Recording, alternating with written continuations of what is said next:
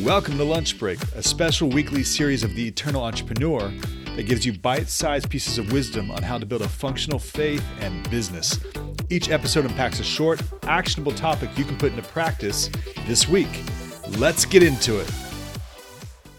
Well, hello again. Thank you for joining us for Lunch Break. I am Pierce Brantley, co host of The Eternal Entrepreneur, and today we are going to talk about how to exercise authority, how to be assertive, how to be present in a situation where you have to take action as a Christian business owner, as an entrepreneur.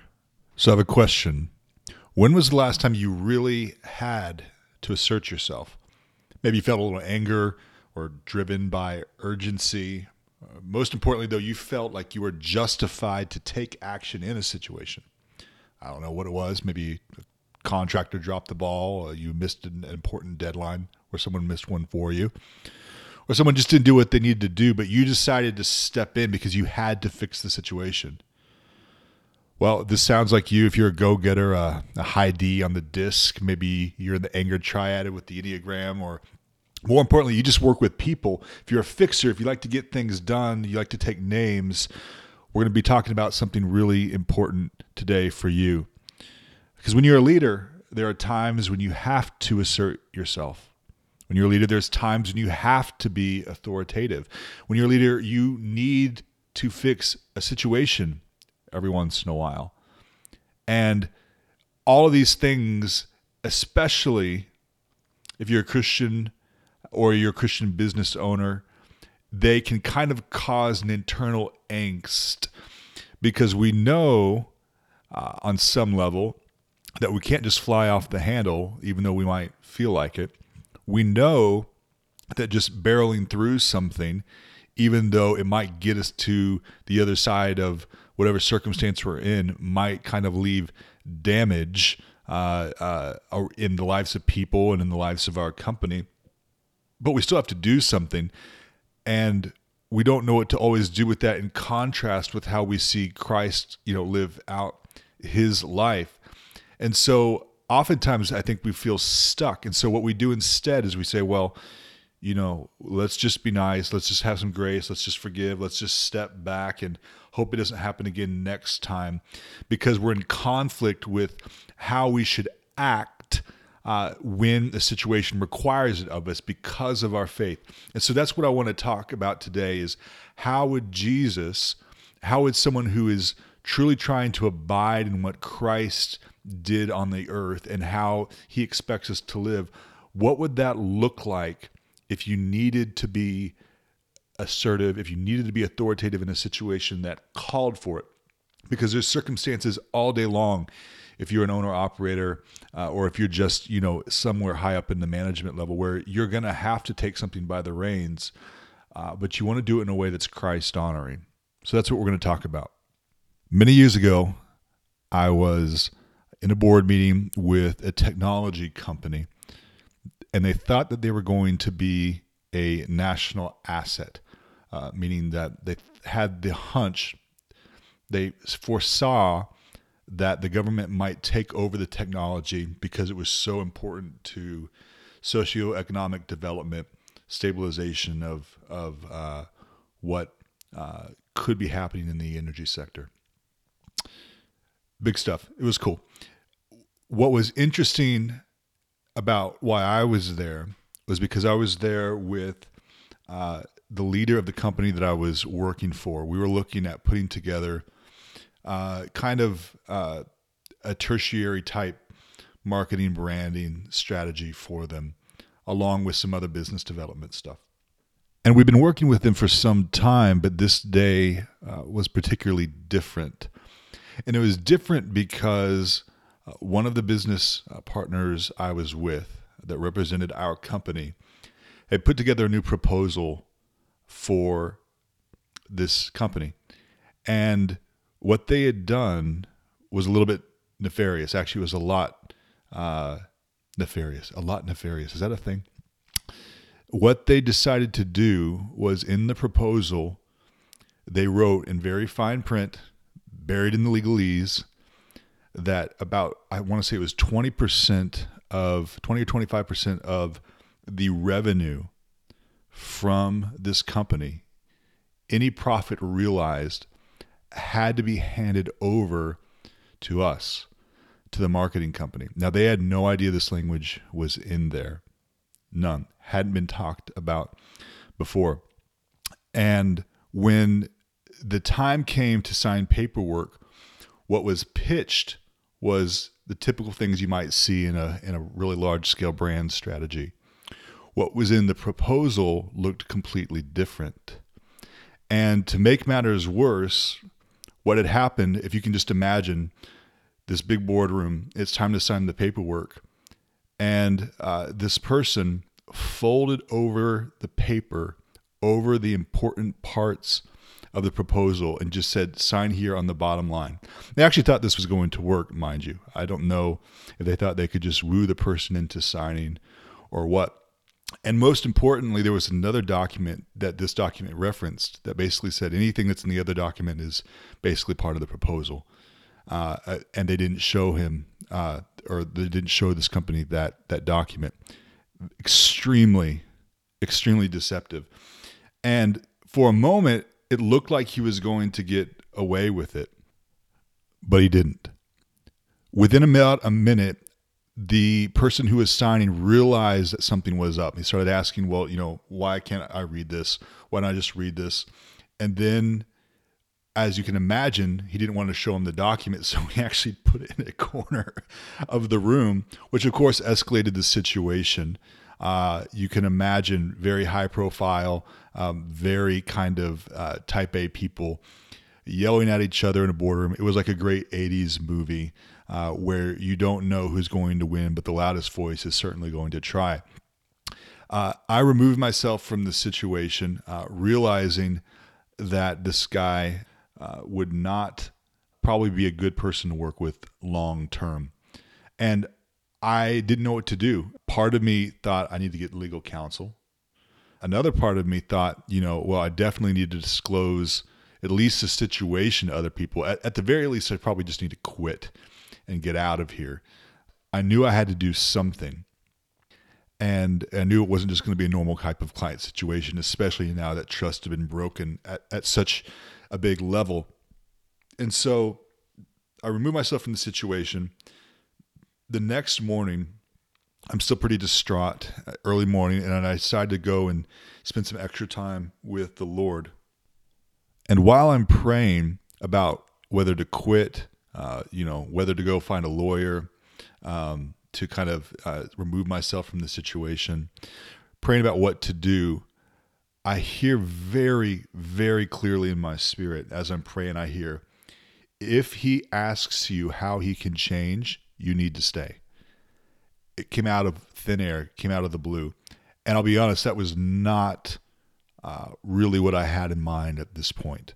I was, uh, to be honest, in my worst moments, I was afraid because I was like, if they could try and do this with one client, imagine what they would do, you know, to me. And so there was a, a strong lack of trust there, but really it probably just boiled down to someone wanting to capitalize on what could have been a big opportunity and uh, who hasn't wanted to to do that? And so, no sooner do I have this thought uh, from the Lord than this person calls me, and it's early in the morning, mind you. It's very early in the morning, and what do you expect? Uh, they want to talk about what happened the day before because we hadn't talked since then um, because the situation had just escalated and I'd removed myself and you know they they had a million ways of explaining why they did what they did. But i basically told them hey listen i'm looking for other opportunities. I basically put a fleece out there. And you know they were shocked. And they said whoa whoa whoa whoa you know what can i do to change in order to rebuild your trust? And i thought this was odd because really i reported to this person and they didn't actually need to make this invitation. But I remember what the Lord had told me just about five minutes prior. And I said, okay, well, listen, if we are going to continue to work together, a couple things are going to need to change. One, I'm going to need disclosure on anything that you're working on in terms of like the proposal and the contract side of it. The other is I'm going to need you to actually practice active listening. So instead of you reframing legal language and opportunity in a way that benefits you, I need to actually hear you repeat what people are saying as a way of basically self confessing that you are listening to them. And that way I can know that you're being present to the needs of others. And honestly, I thought that was kind of a high bar to ask given what had just happened the day uh, before. But their posture towards it was completely open. Even beyond that, they begin to show the signs of change. And so, uh, moving forward in different meetings, different client scenarios, they did this. They would start practicing active listening. They would actually repeat out loud what the person was saying as a way of facilitating, you know, agreement, of showing that they were on the same page. They uh, started being more transparent with how they did proposals. Uh, and and short of terms, they repented. They changed the way they were acting, at least as it related to this type of type of stuff. So why do I tell you this story? The reason is because it was a scenario that absolutely required something to be done. Something had to change. Now, whether that was boundary or refactoring of the relationship or just um, calling someone to task, something that had to happen. My question, though, was what would it look like for a Christian to assert themselves in a situation in such a way that it still glorifies the Lord? Now, what was so interesting is that the Lord had asked me to give them an invitation. Basically, I would have never used that language at the time, but a, a call to repentance. Let them be willing to change. Let them be restored. And so that's what I did, and that's what happened. What's cool about this story is it actually reminds me of Luke chapter 22. Luke chapter 22, we're not going to go through and read it all, but it is the story of Jesus getting arrested. If you're familiar with the story, Jesus is in the Garden of Gethsemane and there's a minor league mob about uh, to take him in. Uh, some of the high priests are there, uh, Judas is there, but some of the disciples are there too. And at the height of the escalation, uh, the Bible says someone. I love how it says someone uh, in Luke because the someone was Peter, and they're just like not calling him out, but everybody knows it's Peter. So Peter takes a sword and basically says, Hey, you know what? It is time to assert the God given authority that has been given to me. The kingdom of God is about to come, and I am going to start uh, this battle here and now. Takes his sword, swings at one of the soldiers, and you kind of get this picture of the soldier kind of dodging, kind of juking uh, Peter's sword and putting his head off to the side and Peter swings, and the sword clean cuts off the dude's ear, slices it right off, and it's on the ground. And you can imagine that Peter's intent was actually to be a little bit more final. And you can imagine him kind of getting geared up to swing again. You actually hear earlier, earlier in the story, Peter asks about bringing two swords, which is, I think, kind of funny. He was going ninja style. So, anyway, Jesus, however, is not having it. He's irate. He says, That's enough. Very firmly, basically, cut it out. And what does he do?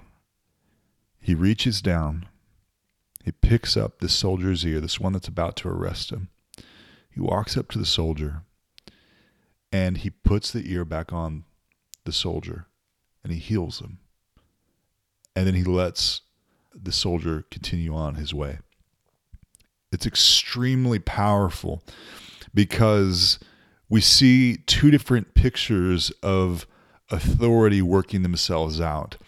We see uh, the world's perspective on authority, which is basically uh, go for the jugular, win, win the argument, win over the situation, beat them. And then you see another way. You see Christ's way, which is in my presence, I am going to act as a vehicle of restoration. In my presence, I will not stand for things to be broken. In my presence, authority looks like two things resurrection and restoration. Authority in the kingdom looks like resurrection and restoration. Authority in the kingdom refuses for brokenness to be a banner over a person's life. In the presence of God, severed things will be restored. In the presence of God, dead things come to life. The world's sense of authority is always about flexing power, about being right. But heaven's authority says that which is broken will be healed. So, how do you assert yourself as a Christian business leader? What does this mean for the day in, day out parts of our lives? Uh, so, next time you're in a high stakes situation, I want you to consider this three part process to being authoritative, to acting assertively in a situation that requires it. The first thing is to just separate yourself, put down your sword, so to speak, and submit to the Lord's authority. Get in the secret place, get his perspective, uh, because if a situation or person is broken, he has a perspective about it. And it's really going to be beneficial to bring him into it because that's what kingdom looks like. The second is what I just call root cause analysis. Um, a lot of you will know what that means, but effectively, it just means, you know, what is the real issue here? Uh, because when we're angry, or when we have a personality that's maybe has, leans towards just wanting to kind of fix the situation, uh, we can kind of act on our own personality, our own persona, our own agency to try and just get something done in order to kind of band aid something, to stitch something up. And that can oftentimes uh, gloss over what really happened. And it also, all it does is kind of, it, it's, it can lead to a type of vanity because really uh, you are simply going to, you're going to finish the situation and you're going to feel good about yourself. Um, but you may have not actually looked at what the root issue is. So you'll feel good about fixing the problem um, but there might be a failure to really understand what the real problem is. So know what you're actually fighting, is what I'm trying to say. And then, lastly, but certainly not least, you need to have in your mind how am I going to restore people? Um, the kingdom of God is primarily about people, not process. Uh, so when you act authoritatively, it needs to actually elevate others. So I love Ephesians 4 8, and it just talks about how basically when Christ came, he came with gifts. he came with gifts. So not only is he like uh, coming and walking in salvation, not only is he Lord of our lives, the Lord of the dance, he's coming in and he's saying, Hey, but I got gifts. And what I love about that, you know, there's tons of talks about Jesus being the servant leader. But what I love about that is the restorative process is actually a gift. So not only is a person saved, but they're endowed. Uh, how true is that of you and of I? So when we need to actually uh, heal a situation, bring restoration in a person's life, in a situation's life, a, a team, uh, whatever that looks like, leave it better than you found it.